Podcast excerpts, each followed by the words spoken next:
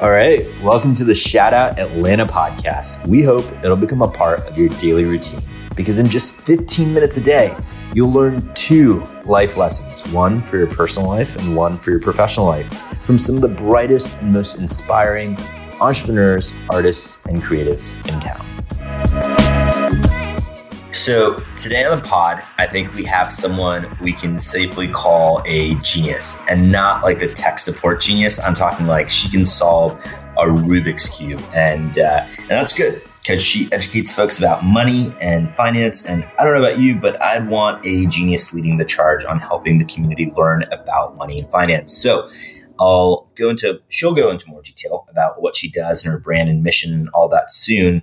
Um, as listeners know, our job is to get out of the way and give our interviewees an uninterrupted platform to share their stories, lessons, and wisdom. So, with no further ado, Ashley, please kick things off for us with your story and how you got to where you are today.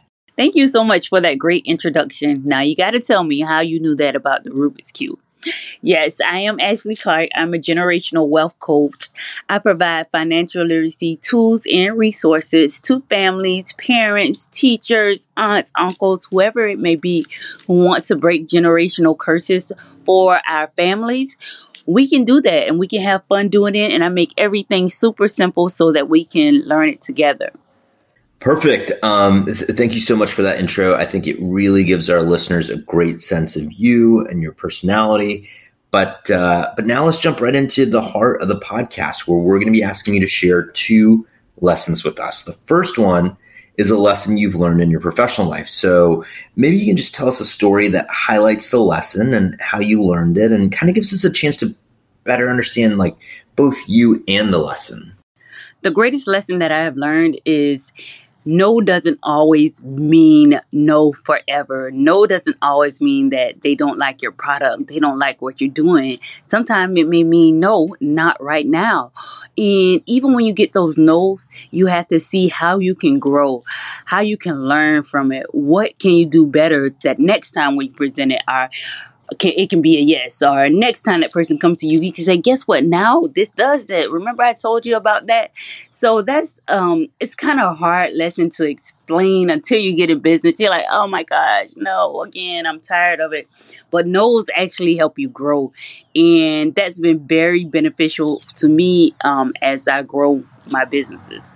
Okay, and so how about your personal life? What is a lesson and story that you can share with us? Well, I'll tell you about my favorite quote. It's Just Keep Swimming by Dory from Finding Nemo.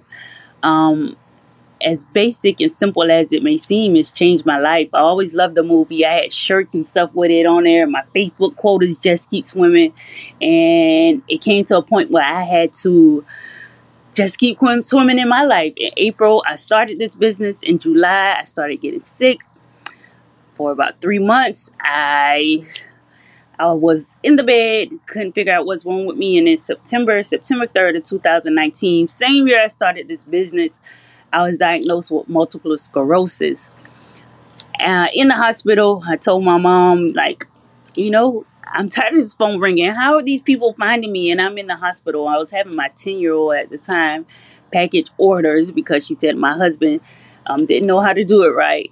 Um, but just keep swimming. I mean, people always wonder why I felt uh, why I could say it's okay I'm going to be okay and that's just the way I felt. Just just keep swimming through whatever it is whatever issue whatever it may be in your life that's causing you to feel like you want to give up. Don't please don't. I always say never ever give up.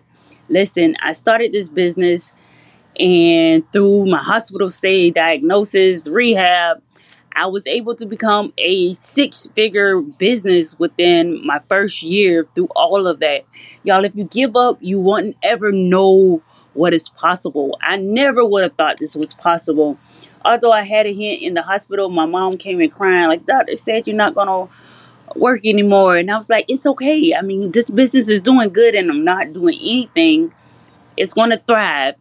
Um, at a point where you feel like all you can do is survive, then you look around and you're like, oh, wait, I thrive through that. Y'all don't give up. Just keep swimming. I mean that sincerely. Perfect. So, really appreciate you sharing all these stories with us today. Um, there's a ton of wisdom for our audience to take away. I'm sure there's something for just about everyone. And so, you know, thank you for that. We, we can't wait to have you back on the show again. But before we go, what is the best way for folks to connect with you, um, learn more, reach out, etc.? You can find me on my website, Sense to Cents. That's S E N S E, the number two, Cents, C E N T S. Dot com.